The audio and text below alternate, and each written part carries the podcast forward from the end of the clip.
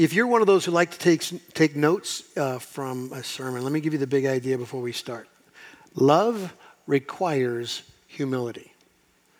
I mean, love is a winsome thing. Love is somewhat like a painting, like an object. It's like if we see it one dimensionally, everyone would look at it and say, well, that's, that's beautiful. But, but for us, as, as Christ's bride, his church, love requires uh, demeanor and its humility as we've been working our way through this series uh, of Jesus' life that love walked among us, we've seen an ever expanding picture of love, haven't we? As we encounter story after story after story. And the whole goal, by the way, isn't just to put on a piece of paper how Jesus loved, it was to be so moved by the story of Jesus that we emulate the love of Christ as we treat each other, right? So if we're doing this for no other reason than just to gain information, let's all go have a hot dog. But if we want to do this right, then we have to actually ask God God to work in us, sift us, and form us into the image of Jesus so that we love like him. That's the whole point of this journey together, all right?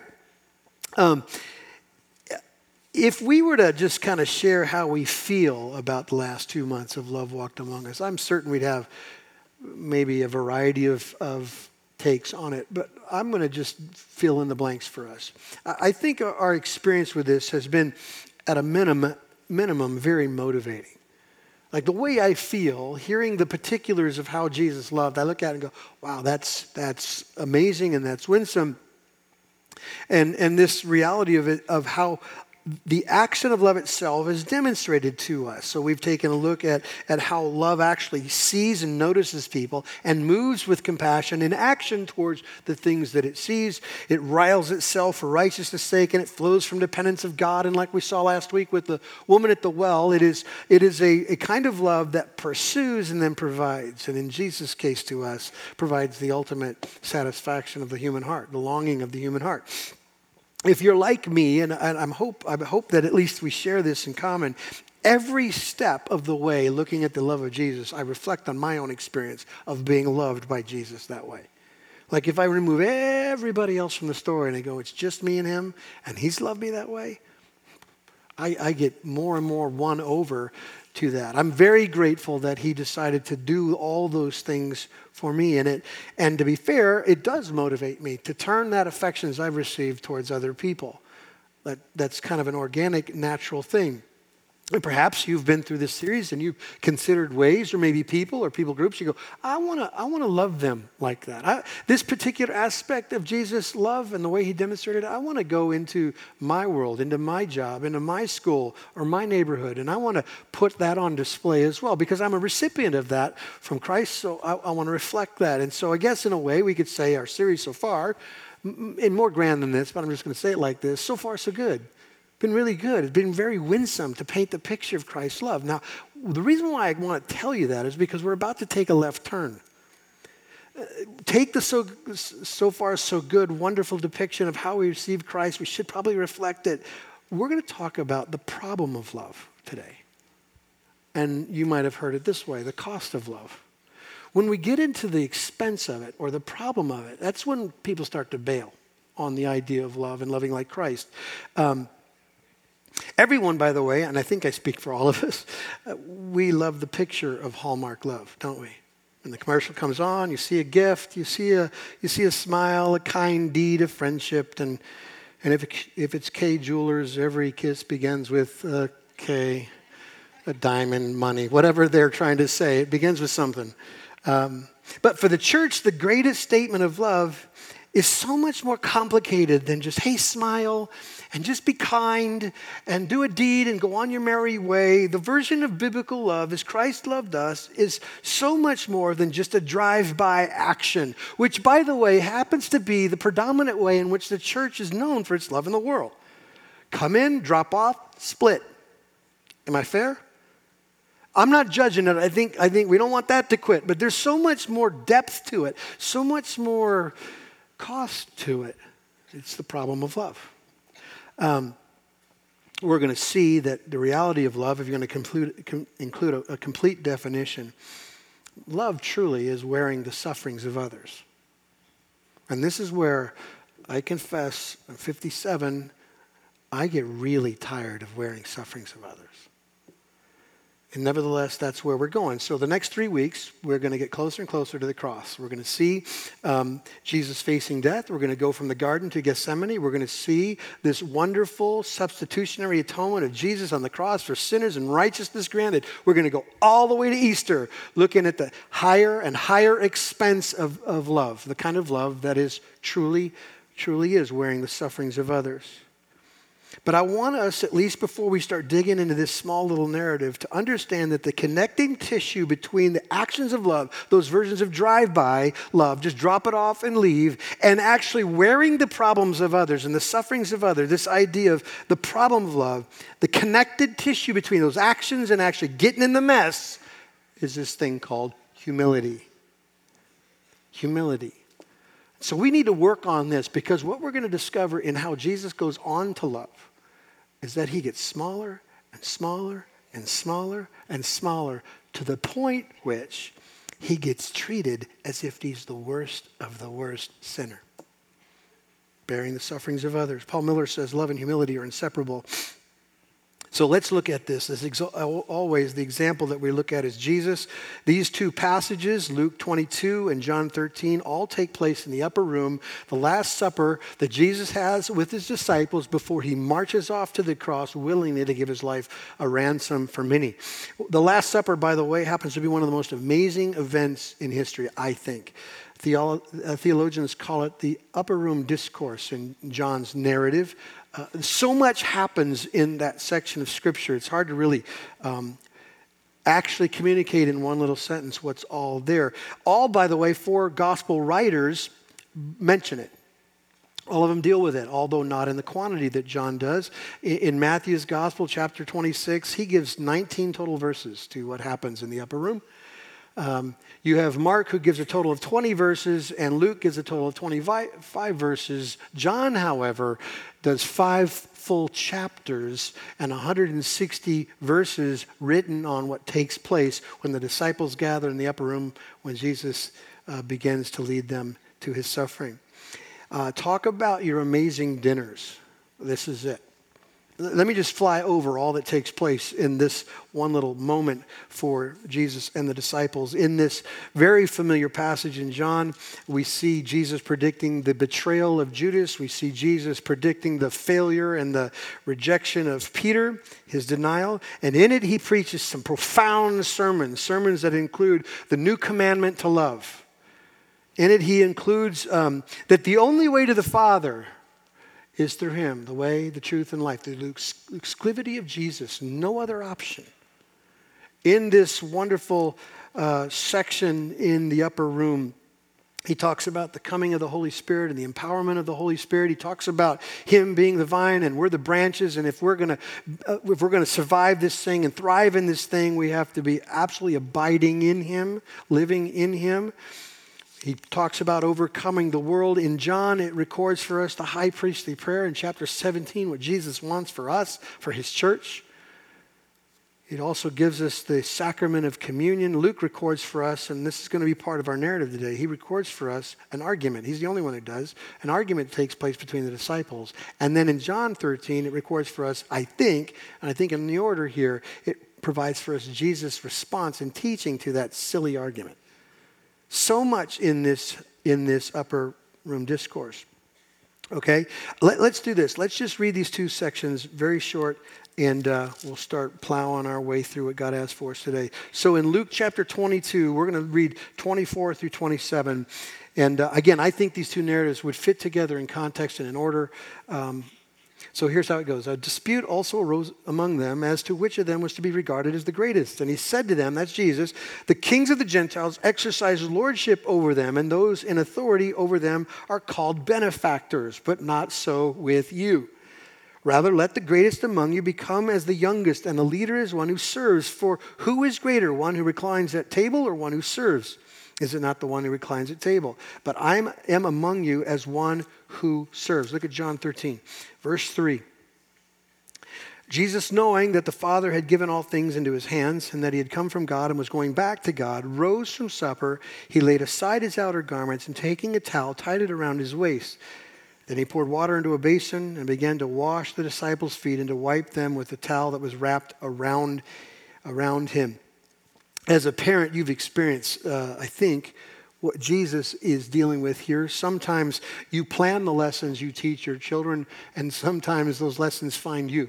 You just kind of get interrupted. I think Jesus, when he came to the upper room, had an entire agenda of which we see in John's Gospel, chapter 13, of all that he was about to teach them for reasons that are obvious to us they're about to experience the loss of their Messiah. They were about to experience their teacher dying, and he wanted to prep them for that horrendous event. I think he was also in that moment trying to really sink roots deep in them of his love and affection for them. He was planting a deposit of truth in their minds so that when he's gone and they're having to deal with the future and the suffering that comes from following Christ, that they had all sorts of an account filled with truth that they could respond to those things. In this wonderful moment, Jesus is telling them, I am the Passover lamb. Everything you've waited for, everything you've been pointing to, I'm the fulfillment of. And so you just see so much depth in what Jesus is doing. But like I said, um, sometimes the lessons find you. Before he can even get started, the disciples break out into an argument about who's the greatest. By the way, don't ever have this argument, all right? Jesus immediately then, after he hears this argument, starts to teach them in John's gospel about the issue of the pursuit of greatness. In other words, you want to talk about greatness? You really going to have this debate? Well, let me teach you about greatness. Uh, by, by the way, th- this, this event of this argument isn't new to the disciples.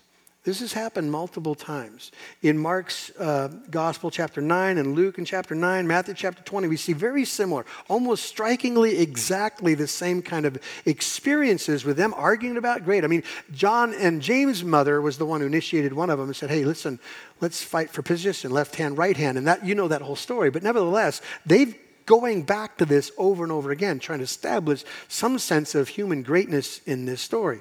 Okay? So it's most likely that right after that argument broke out, Jesus stands, strips off his outer garment, ties a slave apron around his waist, and stoops down to wash the dirtiest parts of a human. He's painting a picture of exactly the opposite of what these guys were arguing about greatness. So, if we simply take the squabble that we read in uh, Luke and then Jesus washing the feet in John, this is not a very long passage. We've only read seven verses. And to be honest, it's not very complicated. Very, very simple to see, very simple to understand. If I were to paraphrase what we've seen or what Jesus was trying to get at, he would be maybe something like this You got, you got greatness all wrong. Greatness is serving. And I suppose we could leave here and go, go out and eat in the courtyard if that's all there is to it. But if the lessons are that obvious and that easy, how come this is so hard to do? Why did disciples argue about it multiple times? Why is the version of service that Jesus continually comes back to, why is it so brutally hard for anybody to get? I want to take some time before we get into maybe some promises I think that are in the scriptures to us and deal with why I think it's so difficult. Jesus' whole life, by the way, you know this with his disciples, was a visual of everything he was talking about. Every version of love. He just lived it every day. So they should be without excuse. They should not be where they're at, arguing about greatness, watching Jesus serve the way he did. He taught them over and over and over again. And yet here we are, the boys are at it again. They just won't stop. They keep fighting over this thing. Now, let me suggest to you a, a few reasons why. Uh, one, it said it's a heart issue. Two, there is a head issue. And three, there is a world issue, all at play for all of these lessons about humble, taking on the suffering, another kind of love. All right? First of all, let me show you that it's a heart issue. Um, one of the ways, and you're familiar with this language, one of the ways that sin is described for all of us is that sin is a blinder right? Sin blinds us. It blinds us to God. It blinds us to the gospel. It blinds us to our own issues. It blinds us to needs. It just, it just puts a cloud over our vision. We can't perceive very much at all. Okay? And it's interesting, if, if I were to hand you this text, let's say you've never read it before, and I go, read this section on them arguing about the greatness. There's not a single person in here, I really believe this, who wouldn't look at that section and go, well, that's just ridiculous. Who would argue about being the greatest? What an arrogant thing to do. What a bad thing. And what seems so apparent in a written narrative like that to us, it's almost impossible to see things like that in ourselves. It's like it's so easy, like how sermons work typically. We hear sermons and we go, I hope John's here for that one, right? I hope my husband hears this. I, I hope that guy catches the drift because we're so good at taking the reflectors of spiritual truth and seeing the need everywhere, but where? So, so there's this blindness we have to our own need and our own condition. Um, and here's what's even more absurd about this whole story.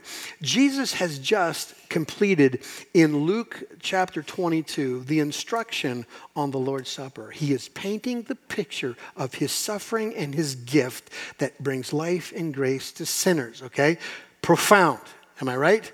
Profound stuff. And in the middle of him doing that narrative, almost to the end of this, right, Jesus stops and then says to his disciples, verse 21, and behold, the hand of him who betrays me is at the table. Now, if you're a disciple and you're sitting around the table, this round table, leaning on your left elbow with your feet away from it, everyone intensely looking at each other's eye, my assumption is you would stop there for a second and do a little personal triage. You might just for a moment go, man, I wonder, wonder if it could be me. Didn't happen at all. They begin to argue about who else it was. You know, and maybe they got close. Maybe we all know the story. It was Judas he was referring to. But let's be really honest. None of these disciples finished the next 24 hours very well, did they? Jesus gets arrested. They all run for the hills. Peter, what did he do? Denial multiple times to a place where he cowered in front of a little girl. Here's what I guess I'm trying to say the reason why is because sin affects us deeply. So deeply that we'd much more um, see the problem in someone else. We'd, we'd much rather pursue a discussion on our greatness and never want a discussion about smallness or obscurity or bearing the suffering of another. That, that conversation isn't mine in my blindness. Sin blinds us to such a degree that the upside down role that Jesus described here for us really sounds foolish. It makes no sense. You want to be great, be small. Where does that work? Anywhere.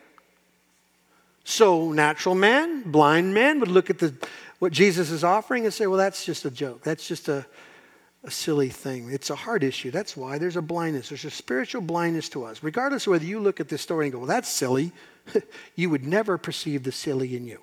So let's just start there. Heart issue. Second thing, it's a head issue. And here's what I mean by that we don't know how to think about humility. We don't really know how to process humility because we confuse humility with a lesson to learn, like, like information to gather versus a process to being made humble. So here, here's what I'm trying to say. If I unpacked every stop in the scriptures on how the gospel writers or the epistles describe humility. We could make a lesson out of it. We could make bullet points. We could sit down and study. And would your head knowledge grow? Yes, you would. You would certainly gather truth, and that's, that's reality. But I want to suggest to us today that the greatest leaps of our becoming humble comes through a process I'm going to call humiliation. And if you're an English major, that's the wrong use of that word. I don't care. I'm going to take that word and I'm going to keep it because it's the point I'm trying to make, all right? Um, every one of us will learn to be small primarily through the experience of failure. I can't, I can't bring you to the table and go, here's being humble. Let's all put on humbleness. And you go, okay, I'm just going to be small today. No, you and I, all sinners, we run into life thinking we're better than we are, only to have God go, well, you're really not. And what you thought you would never do, you do. And who you think you really are, you're not. And, and truly, truly, the older you get, the more worn out you are, coming to the realization that you're nothing you ever thought you were, and nothing you ever were kind of running against. You're just that person. And it happens the hard way. I'll give you an example. In, in, John 13, our text even for this morning, right after Jesus takes off the outer garment, puts on the slave apron, he's making his way around the circle, washing feet, painting a picture of selfless service and humility. He gets to Peter, and Peter goes, Not on my watch. You are not washing my feet. No way, no how. You remember this?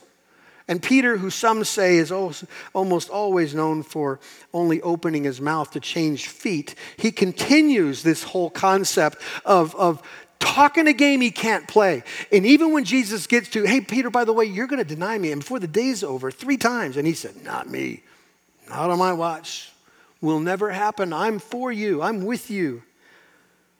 And again, a little girl says, hey, aren't you a follower? And he cowers. Big, tough guy, Peter. So you tell me, how did he feel? Jesus was arrested and hauled off to a phony, trumped up trial, and he's in the courtyard of the high priest being questioned and accused of things he's not guilty of and didn't open his mouth. And they're dropping charges and dropping charges, and Peter's following around in the background, just keeping an eye on his Savior. And as he does, a couple of girls and another person come up and say, Aren't you one of his? Aren't you a follower of his? And he keeps saying, No, not me, not me. And on the third time, when he's questioned by a girl, Do you belong to him? He says, No. And the rooster crows. And the text tells us that Jesus turns from the attention of the arrest and he sees Peter, looks him in the eye. And the text says that Peter wept bitterly and ran away. What is that? Well, I'm just using words of that experience. Let's say, shame, humiliation? How about failure and exposure? All the things he's dealing with. So, you know this. sin affects us to the point we, we don't want to be humble. We will not see it unless, like Peter didn't see it in him. And wrong thinking about humility will also limit our growth in humility. So, if we consider this just some lesson to learn, some information to gather, and we don't embrace the process of God going, there it is again, you will, you will never, ever, ever perceive God growing you in this process. So, let me just encourage you not just to embrace the idea of humility, embrace the process in being made humble. In fact, I think Peter got there. He writes in 1 Peter, Clothe yourself, all of you, with humility toward one another, for God opposes the proud, but give grace to the humble. Humble yourselves, therefore, under the mighty hand of God, so that at proper time he may exalt you. Did Peter learn the lessons Jesus said? Or did he learn from the humiliation of finding out he's not what he thought he was? Pastor Tom uh, Schrader, who founded this church, used to say, Everyone likes the idea of being a servant until they're treated like one. I suppose that's how we learn humility and love. Can I serve anywhere? Yeah. Can I treat you like a servant? Oh, no, let's not go there. Let me, let me add to the reasons why this is difficult for us, uh, and I'm calling it a world issue, and here's what I mean humility in our world is like a toy boat trying to go against the rapids. It's so brutally hard. There is so much opposition, and there is no company. The tide of culture wants to push you back into its direction, and the direction of the culture is be great. They would love this argument the disciples are having about who's the greatest, because that's what, that's what our culture does. In fact, if you take in mind and keep in mind, rather, Jesus saying this concept that humility frees us to serve, and he demonstrates it by washing feet, um, then you know that's just not how it works in our world. Just compare and contrast what Jesus says to how it works in the world. In fact, John, when he was talking um, in 1 John 2 about where your affections should lie, and he simply goes after this world version, he says, Don't love the world, nor the things in the world. Because here's what the world looks like lust of the flesh, lust of the eyes, and the pride of life. Everything in the world is stuck on self. Don't love the world. Don't love its narrative. Don't love its options. Don't love its way because it's all the wrong way. Don't love the world. And, and you know this. I mean, everything. I mean, just let's be honest.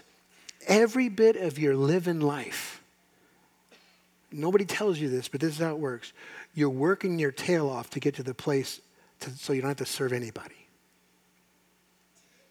You're young, you got nothing. And somebody says, Well, you're an idiot. Go get a job and mop the floor. And you go, Well, I guess I got to mop the floor. But you're hoping someday to be the boss to tell somebody to mop the floor.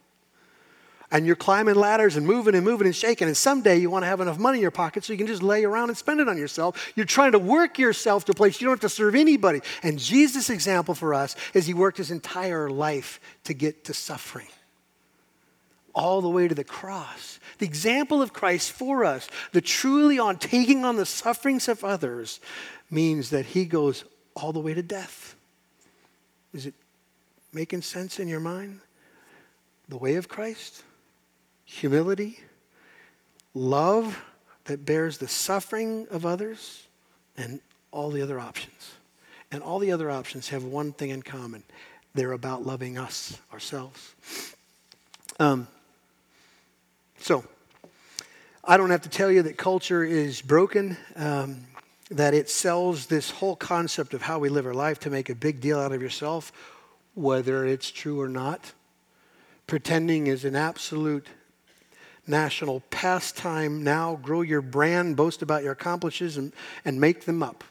You want to look recently in our culture, this college admission scandal. Uh, why would anybody spend millions of dollars to fake an education why don't you just give the million dollars to the kid and say, have a great life? Why would you do that? For one reason because the status of a college degree that isn't even real is greater than just being who you are.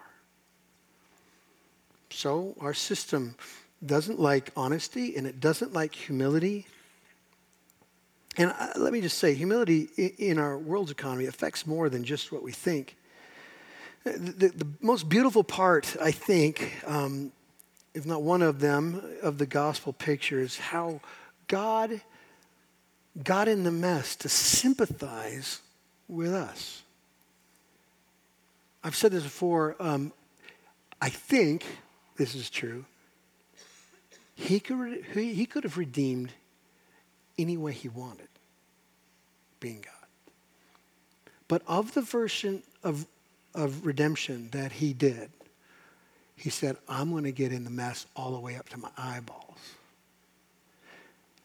Paul said it this way Christ Jesus, who though he was in the form of God, did not consider equality with God a thing to be grasped, but he emptied himself by taking the form of servant, being born in the likeness of men, and being found in the human form, he humbled himself by becoming obedient to the point of death, even death on the cross.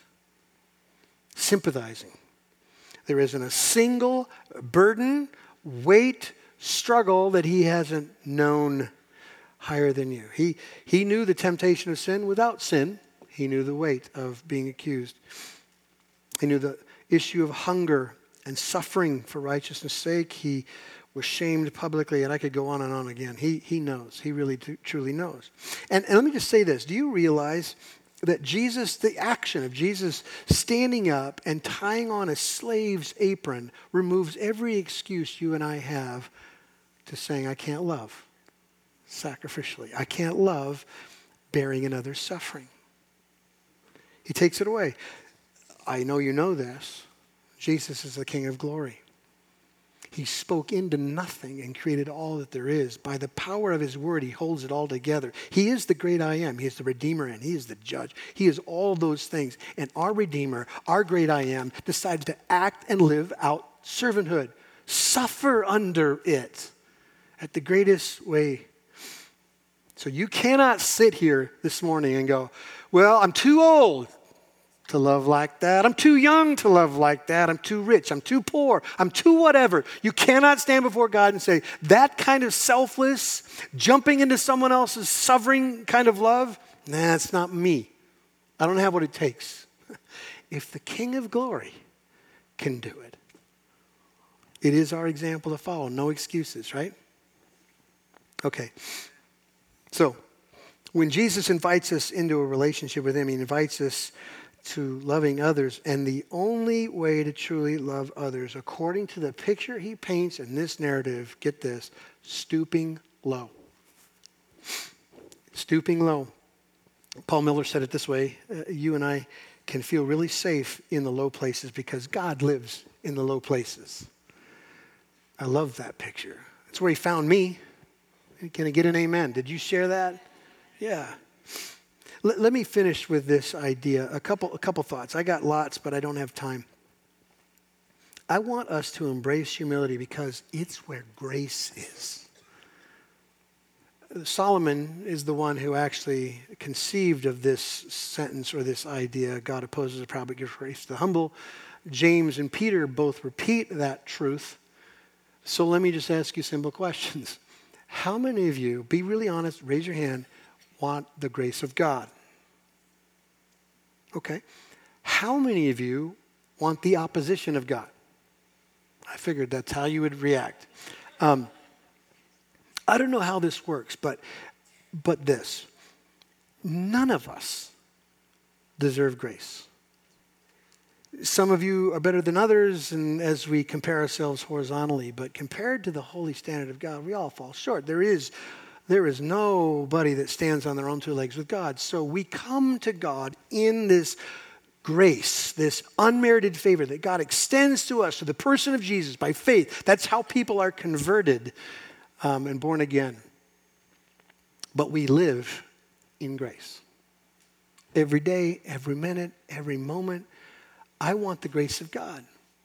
And here's how these things connect. If I choose to have an argument with myself about how great I am or how important I am, and I, I refuse to tie on the slave apron to get into the suffering of another, then here's what he promises He's coming and not like a judge because he poured out his wrath on the cross for those who trust him. He's coming like a dad, okay? When the boys are arguing in the bedroom, he's going to straighten it out. He's going to make it right. Knock your heads together. He's going to discipline you, the text says. I don't want the opposition of God. It's like, how low can you go? Just keep going lower because down deep, deep, deep is grace. Can I get an amen? Let me give you one other thing. Embrace humility because it's where greatness is. That's kind of our text this morning. Let me, let me read another version of this argument in Matthew's gospel where he says, But Jesus called them and said, You know that the rulers of the Gentiles lord it over them, and their great ones exercise authority over them. It shall not be so among you, but whoever would be great among you must be your servant, and whoever would be first among you must be your slave. Even as the Son of Man came not to be served, but to serve and give his life a ransom for many. I want to make certain you just heard what he said, okay? Jesus isn't changing the way people become great. He's changing the definition of greatness. If you just look at the narrative that Jesus just said and go, oh, oh, he's just showing us a shortcut to becoming great, what I always wanted in the long run. That's not what he's saying. He's taken that vision of, of being important or having your worth wrapped up in anything you are, and he said, no, no, no, we're going the opposite direction, completely away from this. Uh, just my observations of my own life, maybe you share this. Sometimes I serve at a distance. Sometimes I serve because I feel bad. You, know, you see something, and I'm not dead, my heart's still there, and I see something I move, but I'm so afraid of having my heart not know what to do with it that I keep my distance. Anybody share that? And so what happens is we do drive-by actions of love, which I'm not I'm not judging as stupid or bad or let's stop those things. We're just going along our way, but we kind of, in our fear, drop off a version of love so we can keep our distance. I want to suggest to you that Jesus didn't keep his distance. And I'm not saying those little snippets of, of drive by love isn't good. But if we're not careful and convicted, our love will look more like that than, than the suffering kind of love, the painful kind of love, the problem of love, which is what Jesus examples for us. It's like uh, I've seen these in stores, these keyboards they sell that have song programs in them, and they're supposed to be teacher keyboards. And you hit the button, and the keyboard lights up the keys where you're supposed to put your fingers. You ever seen one of these things? Yeah, I'm I, I suppose if you hit the button that you can plunk out the notes, but you're never going to play music. It's kind of like the church when it has a tendency to drop off love in places and get out of dodge. Yeah, I suppose there are actions of love, but you're never going to play the music of walking in the suffering of another unless we get in the mess and go lower and lower and lower. The King of Glory tied on suffering, he tied on service at the deepest level. So I told you when we started, yeah, the love of Christ as we experience is winsome, winsome, winsome, beautiful, beautiful. Of course, I'll do that. But as we work our way through this Holy Week and we see Christ do more and more of bearing up under the weight of sin, you and I are going to be pressed to recol- recollect this idea of love that we're talking about today.